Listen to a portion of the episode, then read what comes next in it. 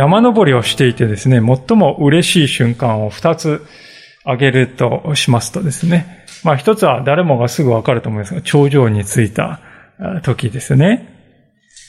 そしてもう一つですね、嬉しい時っていうのは、お昼ご飯を食べる時ですね。もうあの、ただのカップヌードルが地球上で最も美味しい食べ物じゃないかと思いぐらい、あの、喜びを感じるわけですね。で、えー、靴を脱いでですね、お湯を沸かして、あったかい食べ物を食べて、美しい景色を見て心癒されると。でそうやってくつろいでおりますとですね、だんだんと、えー、立ち上がるのが億劫になってくるっていうですね。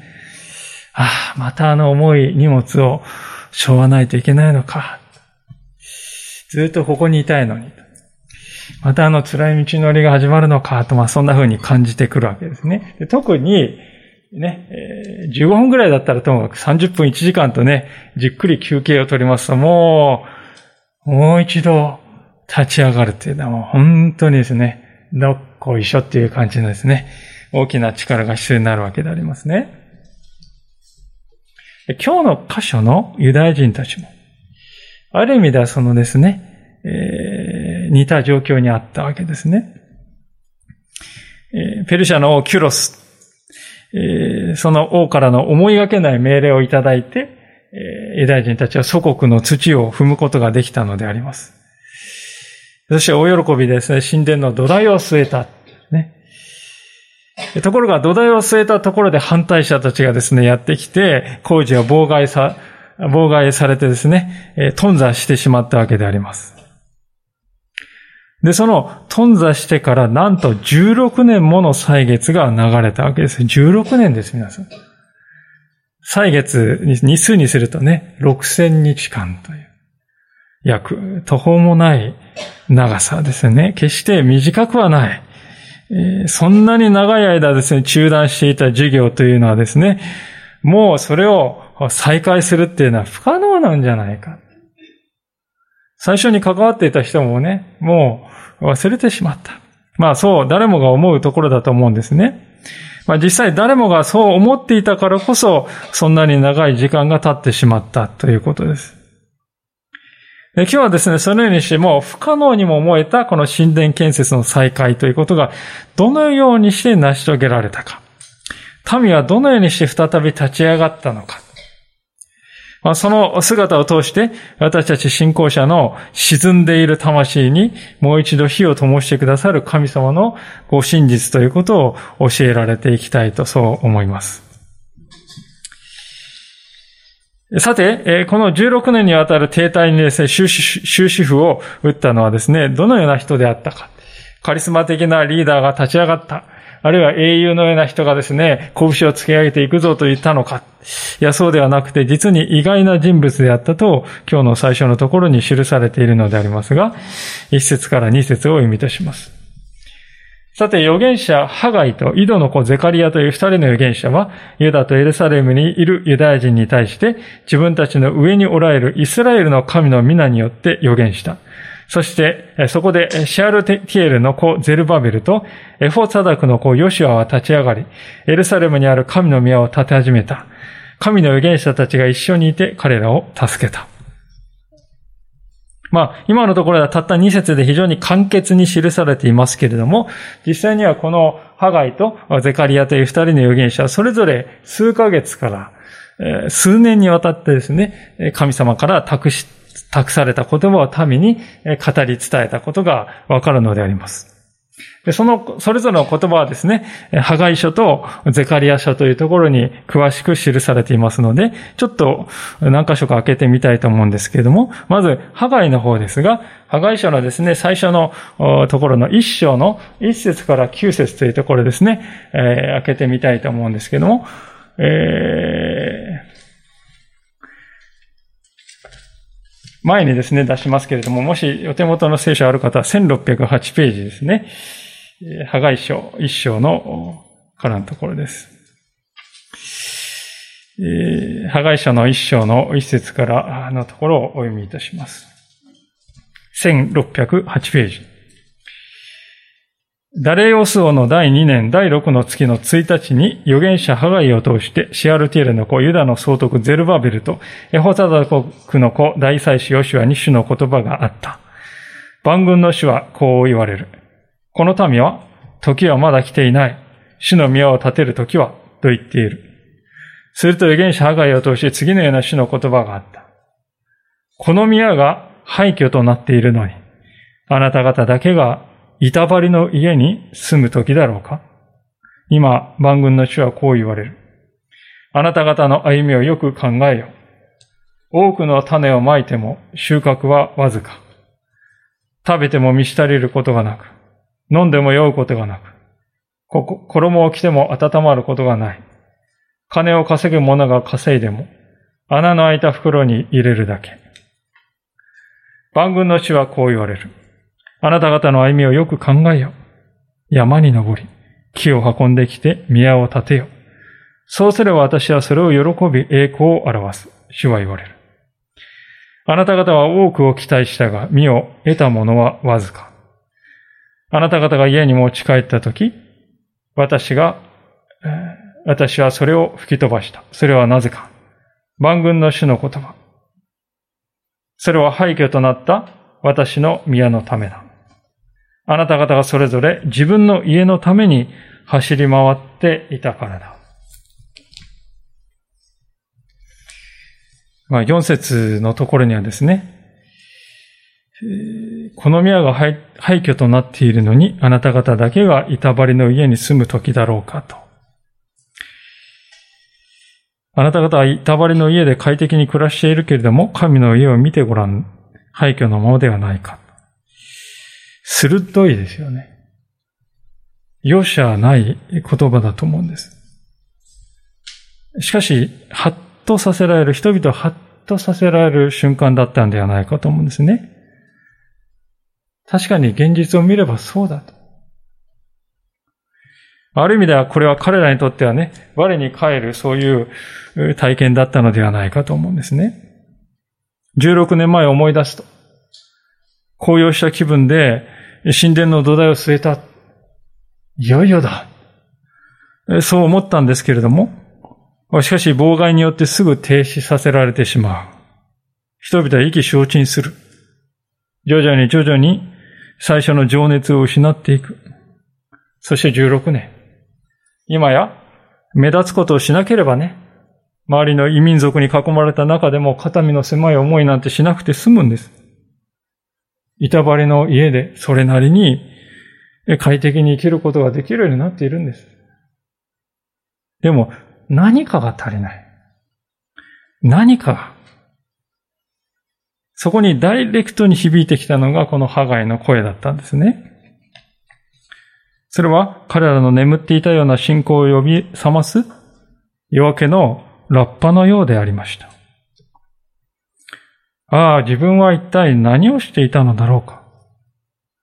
ペルシャを旅立ってここにやってきた、それは神殿を建てて、神を信じる者としての歩みを再び立て直すためだったはずじゃないか。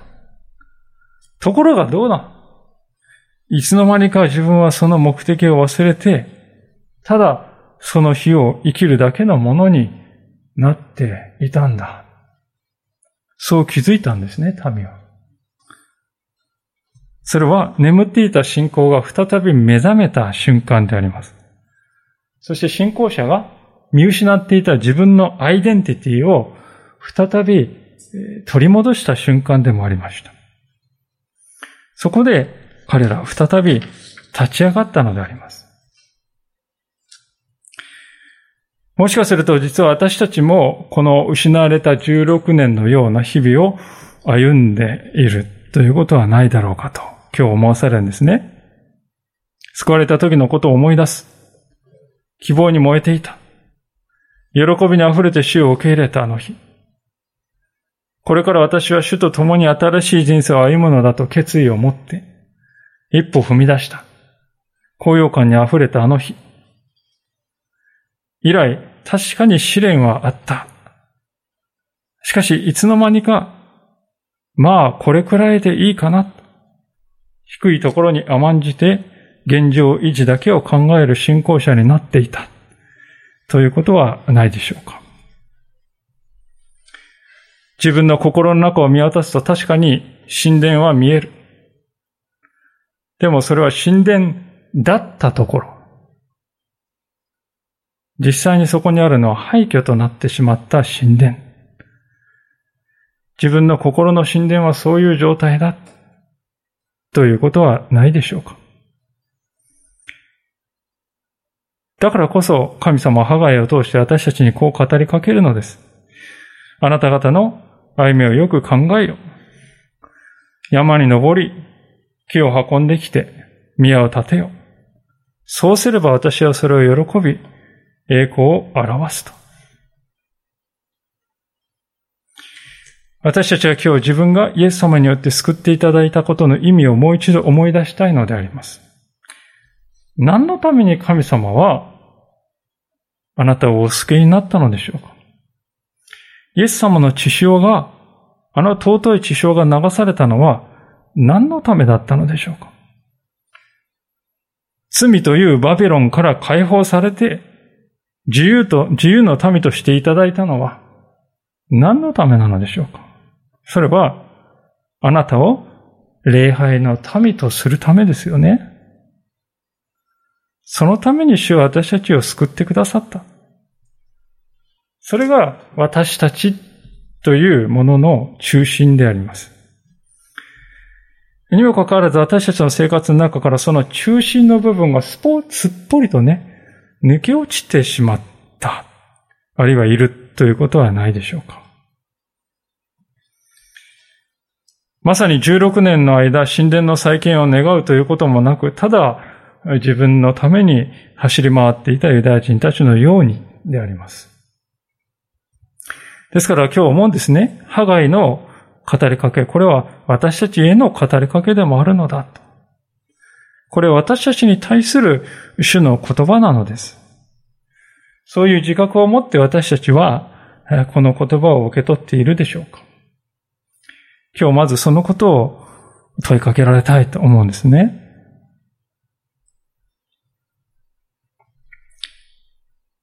さて、この時、民を鼓舞したもう一人の預言者がおりました。井戸の子、ゼカリアという人です。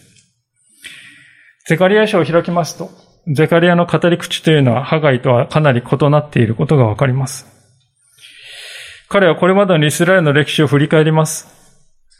そして神様から離れてしまったことが大きな困難を引き起こしたのだということを鋭く指摘するのです。しかし同時にゼカリアは回復のメッセージをも力強く語ります。例えば次のような箇所ですね。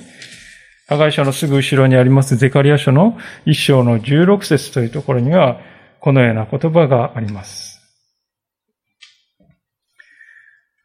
1613ページ。ゼカリア一章の16節から17節それイエシはこう言われる。私は憐れみを持ってエルサレムに帰る。そこに私の宮が建て直される。万軍の主の言葉。計り縄がエルサレムの上に張られる。もう一度叫んで言え。万軍の主はこう言われる。私の町々には再び良いものが満ち溢れ、主は再びシオンを慰め、再びエルサレムを選ぶ。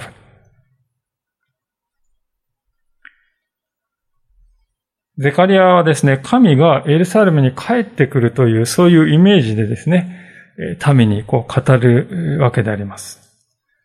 で、時にですね、空中を飛んでいく、あの、エパマスとかですね、独特のこの、目視文学的な表現もありましてね、目視録などにも引用されているような箇所もありますけれども、しかし、ゼカレが言わんとしたことはですね、メシアが到来するんだと。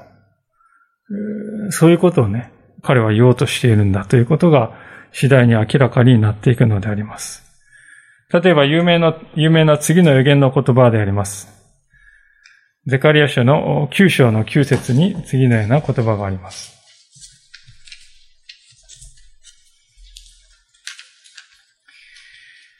娘シオンよ、大いに喜べ。娘エルサレムを喜び叫べ。見よ、あなたの王があなたのところに来る。義なる者で勝利を得、柔和な者でロバに乗って、メロバの子であるロバに乗って。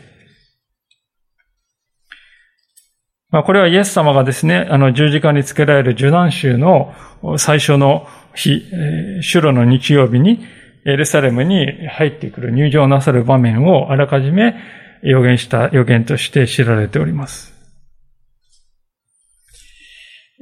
また次のようなですね、予言も書かれています。11章の13節ですね。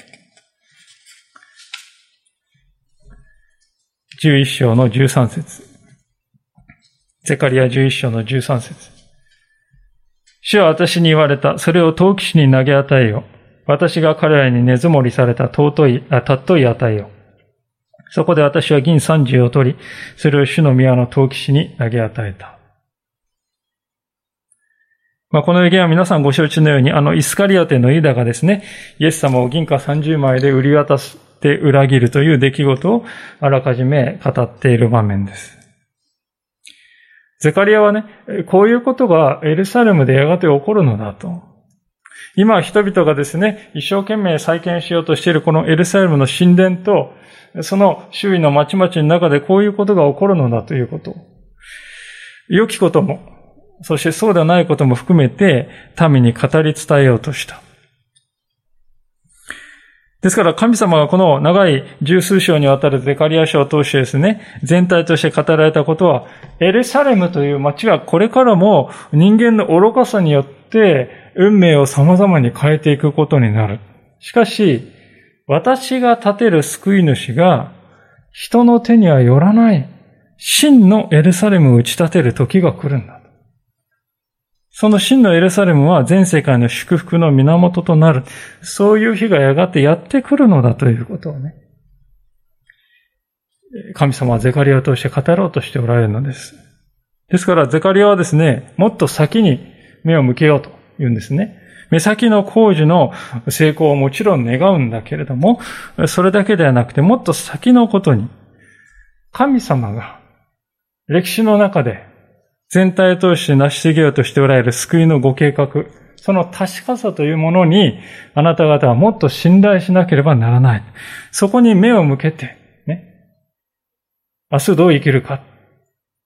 神殿をどう、この神殿をどう石を積むか、もちろんそれも大事だけど、もっと先のことに目を向けて、神の救いのご計画を見つめていきなさいと民を促したのであります。それは現代の信仰者として生きている私たちに対してもそのまま当てはまるメッセージだと言えるでしょう。ハガイは神殿を再建しなさいとこう言いました。それは今現在の私たちへの招きであります。あなたの心の神殿を廃墟となっているのなら、その心の神殿をもう一度立て直せ。今現在の私たちへの招きでありますね。ですから私たちは今この生活の中にもう一度神様の神殿を立て直さなくてはならないでしょう。それは私たちの信仰者としてのアイデンティティの中心だからであります。それを失ってしまうと私たちはただの人になるということですね。そして同時にゼカリアが語るところの神の救いの未来図というものにも常に目を留めて生きるということが必要であります。なぜならば、そのようにまだ見ぬ未来ということに思いを向けるということが私たちの生活の中から失われていくときにですね、私たちはどうなるかというと、揺れ動くですね、現在に振り回されるということです。目先の出来事に右往左往するだけの信仰者になってしまう。イスラエルのためはこの16年間、まさにそのようにして生きてきたのではないだろうか。自分が何者であるのか、自分の本当のあるべき姿は何なのか、そのことに考えるということがなく、神様の救いの偉大さ、ご計画の偉大さということに目を向ける時もなく、ただその日をやり過ごす、それだけに関心を持って生きる。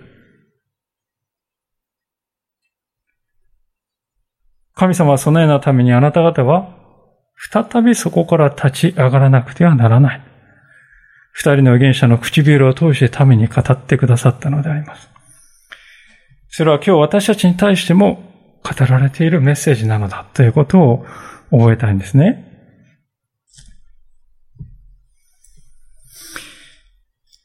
さあ、こうして民は立ち上がりました。心を刺されたということだと思います。心を刺された民は時を移さずして、約16年ぶりに神殿の工事を再開したのであります。ところが、その話を聞きつけてすぐにですね、やってきた役人がいたのだということですよね。この、エザラ記に戻りますけれども、5章の3節から5節にこのようなことが書いてあります。そのような時期にユーフラテスが西方の総督立てないと、シェタル・ボズナイと、その同僚たちが彼らのところにやってきてこう言った。この宮を建て、この城壁を修復せよという、との命令を誰があなた方に下したのか。そしてまたこの建物を建てている者たちの名は何というのかと尋ねた。しかしユダヤ人の長老たちの上には彼らの神の目が注がれていたので、このことが誰様子に報告されて、さらにこのことについての返事の手紙が来るまで彼らの工事を中止させることができなかった。あれとこう思うわけですね。あの、直感的にこの前の4章でね、えー、難癖をつけにやってきた人々がね、また、それと同じような人が来たのかとこう感じるかもしれませんが、よく読むとですね、敵対心というものは感じられないんですよね。ただ、何をしているのかということを、慎重にそのことを見極めるという、そういう段階でやってきたということがわかるわけですね。実際あの、7節から10節ですね、この見に来た立てないという人が本国に送った手紙、その全文のところね、前の、前書きの部分はですね、とても理性的ですね。そしてとても公平なね、フェアな書き方をしてくれています。あの、とんでもない連中がまたやらかそうとしますよ。そういうんじゃなくてね。こういうこと、こういうことが起こっております。冷静にですね、公平に書いてくれてるわけですね。当時、このペルシャ帝国というのはですね、ペルシャ、このアケメネス朝ペルシャというのは、世界、歴史上初のね、世界帝国と言われる。真の意味で世界にね、全、あの、大半の地域を支配していたと。で、このですね、ペルシャ帝国の特徴はですね、世界史の授業が必ず出てくるサトラップ制っていうのはですね、知事が任命されてね、それぞれの知事が、こう、地域を治めるという分業のね、地方文献の姿勢がですね、体制が取られて、非常に高度なですね、官僚の体制が、作られておりました。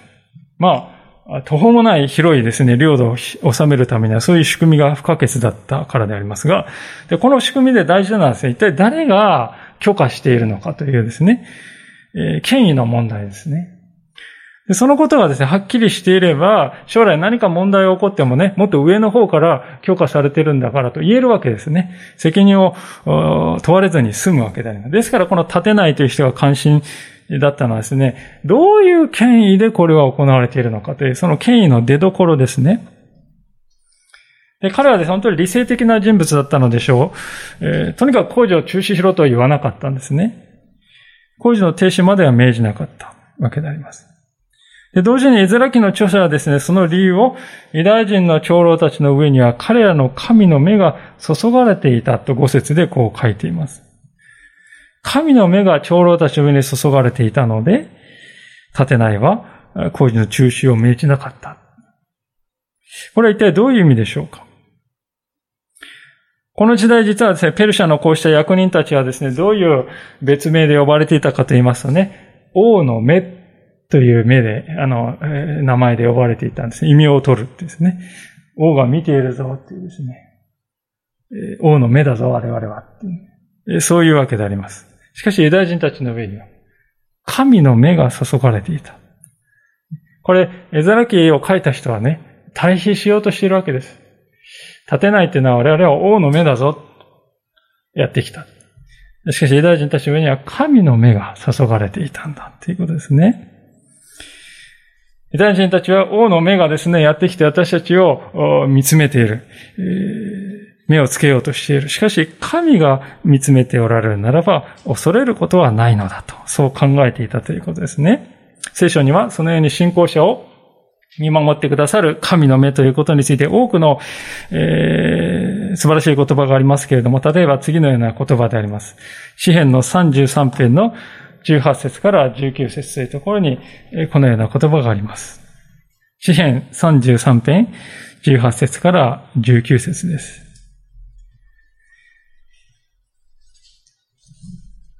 見よ、主の目は主を恐れる者に注がれる。主の恵みを待ち望む者に、彼らの魂を死から救い出し、飢饉の時にも彼らを生かし続けるために。主の目は主を恐れる者にいつも注がれている。神の恵みを待ち望んでいる者に注がれている。そして、彼らの魂を死から救い出し、飢饉の時も、飢饉の時も彼を生かし続けてくださる。こういう安心感が長老たちに落ち着きを与えましたね。おそらく立内はですね、その、ね、ペルシャの行政長官が直々に視察に来ているのに、平安そのものね、堂々としているユダヤ人たちの姿を見てね、そこに違いを感じ取ったのだろうと思います。彼が言うところのこの、その神はどこかが違うな。まあ、そういう、ある意味で恐れのような思いが彼の心に芽生えたのでしょう。これはうかつなことをしない方がいいだろう。そう、立てないは考えたのだろうとこう思うんですね。で、大事なことはですね、このユダヤ人たちの側も非常に優れた応答をこの時できたということなんですね。11節から17節にその優れた応答のことが書かれておりますけれども、この応答の仕方というのはですね、今の時代に生きている私たちにとってもね、そのまま適用できると思います。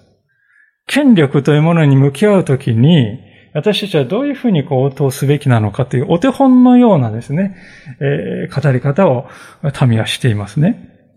今日はそこで4つの点でですね、その彼らのこの優れた応答の仕方をですね、見ていきたいと思うんですけれども、まず第一の特徴はですね、自分の信仰の内実をですね、しっかり語っているということです。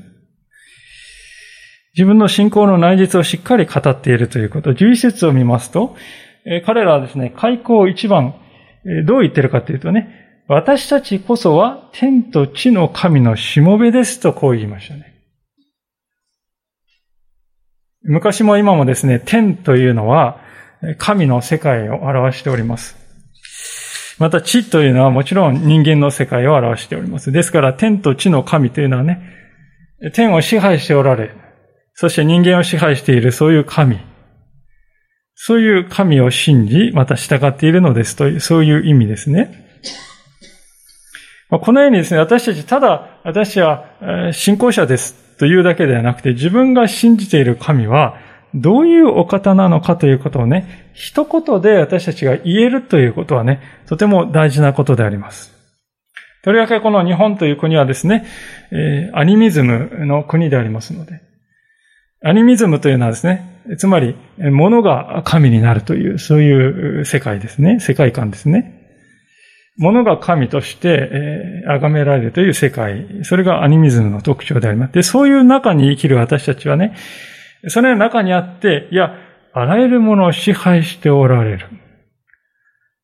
天も地もありとあらゆるものの上に立つお方に私はお仕えしているのですと、そういう信仰を表すということはね、これは大きなインパクトを与えるわけであります。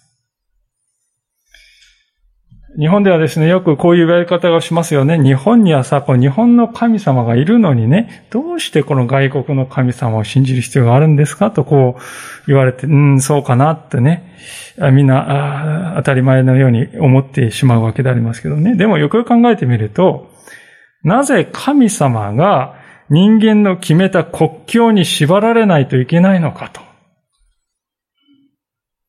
なぜ神がね、人間が世の東西とか言ってるその人間の基準にね、縛られて、縛られないといけないか、その必要があるのかってね。本来逆ですよね。神様が決めた基準に人間が縛られるんだってわかるんだけど、人間が決めた国境とかそういうものにね、神様の方が従わないといけないそれは矛盾だということです。神に聖与も豊もないんです。むしろ、あるのはですね、作られた神々か、あるいは作った神かと。この違いだけですね。あるのは。作られた神々なのか、それとも、お作りになった、作った神なのか。天と地の神とユダヤ人たちが言っているのは、まさにこの作られた神、作った神、ごめんなさい、作った、お作りになった神ですよね。すべてをお作りになり、支配し、導いておられる神。そういう神だから私たちは人生を預けるに値するんだと。すべてを支配し、導いておられるお方だから私の人生を救うことができるんだ。私の命を預けてもいいんだ。私の魂を安心して預けられるんだ。そういう神様だから。人の手によって作られた人よりも人の基準に従わないといけない神。ではないんだ。ですから私は天と地の神のしもべです。そういう信仰告白は重要なのであります。それを第一に語るということは大事なことなんだということですね。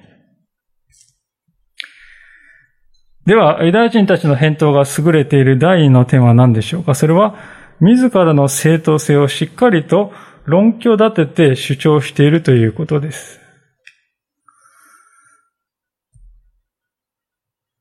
彼らはですね、この天と地の神のしもべでありて、その後に何て言ってかっていうと、ずっと昔から立っていた宮を建て直しているのです。それはイスラエルの大王が建てて完成させたものですとこう言っておりますね。つまりこれは、今建てている神殿というのはもう500年前にはず存在していたんですよ。自分たちはそれをね、新しく建ててんじゃなくて修復しているんですと。突然思いついて思いつきでやってるんではなくて、長いプロセスがあって行っていることなんですと、順序立てて説明しているということですね。歴史的経緯から見ても、私たちのしていることには正当性のあることです。これは元からここにあったことなんです。ものなんです。しばしば私たちはこういう論理的ですね、理路整然とした説明をね、ちゃんと考えておくということを怠ってしまうのではないかと思うんですね。見切り発車のように物事を始める。説明は後から考えればいいんだと。準備不足でその結果性、右往左往して周りの人は不安になる。わけであります。ですからイエス様はですね、次のように語っておられるんですけれども、ルカの14章の28節から30節ですが、このような言葉であります。ルカの14章の28節から30節ですね。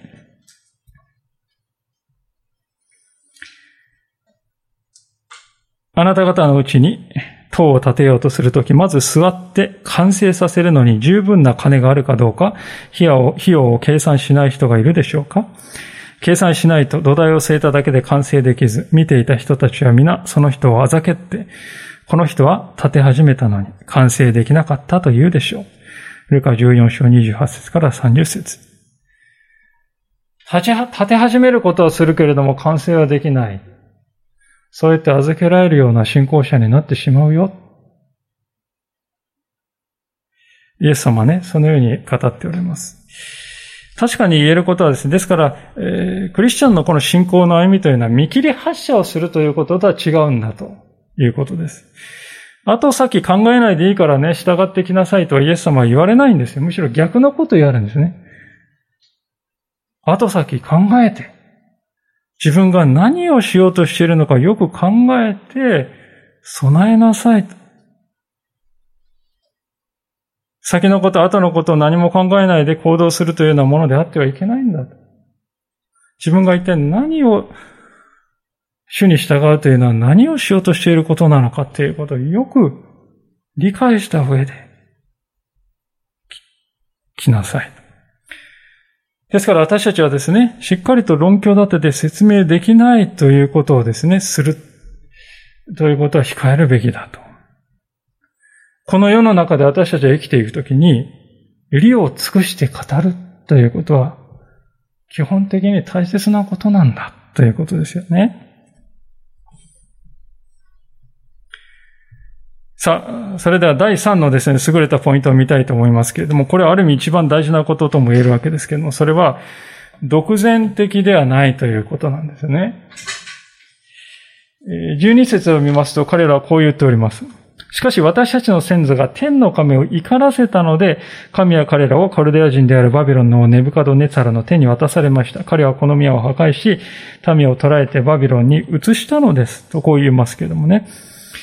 要するにこれはですね、そもそもなぜ500年前に立っていた神殿、先ほど言ったその神殿がなくなってしまったかと言いますと、私どもが神様から離れてしまったがためなのですと、そう言っているわけですね。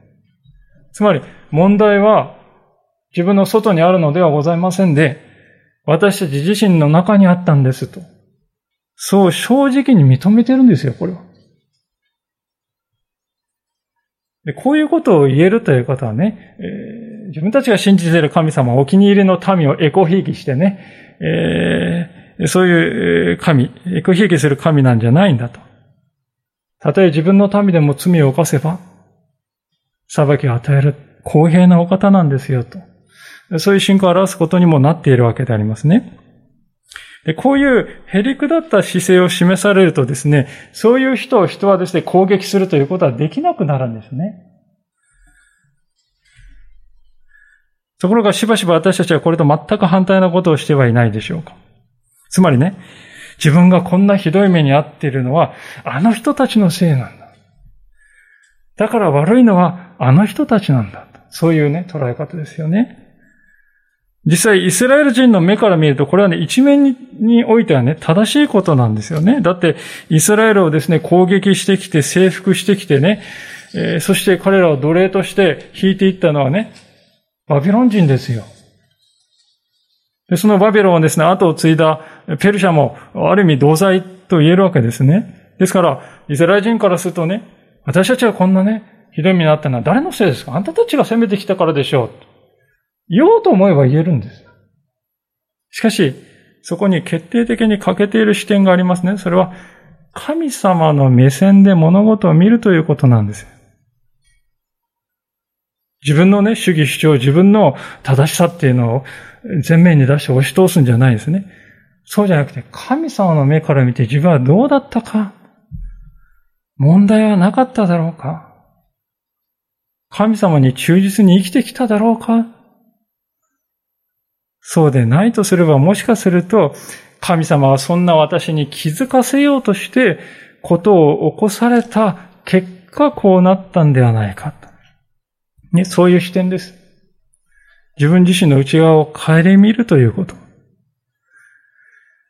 常に私たちはですね、こういうプロセスを書かしてはいけないと思うんですね。これを書いてしまうと私たちはですね、悪いのはあの人です。周りが悪いんです。原因はいつも自分ではなく自分の外にある。そういう人になってしまうんですよ。そうなるとね、周りと圧力が生じたりですね、反発が来たり、怒りやね、えー、を浴びたりね、あるいは人に傷を与えたり、そういう人になってしまうんですね。そうではなくて。むしろ、問題は私の中にあったんだ。どうして祝福を失ったんだろう。その原因は私の中にこそあったんだな。そういうふうに認めて、神様前にも人の前にもへりくだるということ。でそこにね、平和と癒しがある。で、そういう態度を取取っていくと、結局は私たち自身の心も平安になるんですね。自分が低いということを知っている人のところには恵みが流れ込んできます。くぼんでいるところに水が来るでしょう。でも自分が高いと思っている人のところから水が逃げていくんですよ。私たち自身が本当に主の前に自分の小ささ、そして問題というのを認めて減り下っているときに、私たちは心には神様の平安が流れ込んでくる。では、最後のポイントを見たいと思うんですが、それはこの世の法にもですね、しっかりと敬意を払っているということなんですね。ユダヤ人たちはですね、自分たちがしていることは、これはキュロス王の法に基づくことでありまして、ふさわしい手続きを経ているんだということをはっきり語っております。で、当然、えー、今後のことでもその法に従う意思がありますということを明確に語っているわけですね。で、これはですね、しばしば見落とされがちなんですけれども、私たち信仰者が世に対してなすべき一番基本的な証だと思いますね。聖書はですね、この世の権力というのはですね、結局のところすべて神の権威の下にあるのだと語っております。神の権威があって、その下にこの世の権威が置かれている。ですから、信仰者は基本的にはこの世の権威というものを重んじるべきだと。聖書ははっきり語っております。で、それはですね、無条件で盲目的に従えというそういう意味ではないですね。歴史を振り返ると権力者が勘違いをするときありますね。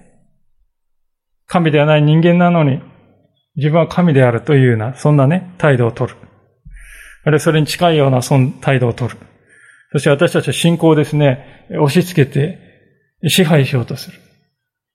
自分の方にですね、向けようとするという、そういう時がありますけど、で、そういう時は私たちは、それは違いますと。反対の声を上げて、時には抵抗もいたします。しかし、そうでない時には、権威というものを尊重する姿勢を持つということは大事なんだと。それは私たちクリスチャンを持つべき信仰の良心であるというわけですね。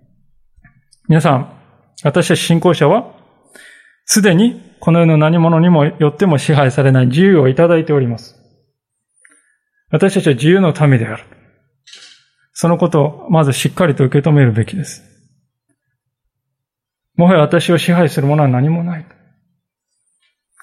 しかし、同時に聖書と、そして信仰の良心に反しないということにおいては、自らその自由を制限して、自分の意志で自分を従わせていくというね、それは愛なんですよね。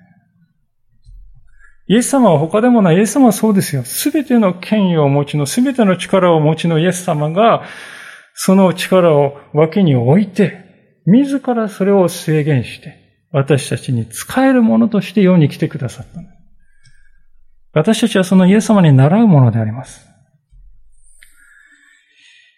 ですから私たちは重要なことはですね、上が空いてるからとか、権力者が空いたからという、そういう外側化の基準によって動くんじゃなくてね、聖書と、そして信仰の良心という基準において私は物事を決める。それがね、真の意味で権力というものから自由にされている人の生き方であります。ユダヤ人たちはですね、キロス王からの命令という正当な根拠をいただいておりました。これは強力な力がありますね。逆に言うと、それをいただくまでは、ユダヤ人たちは動かなかったということです。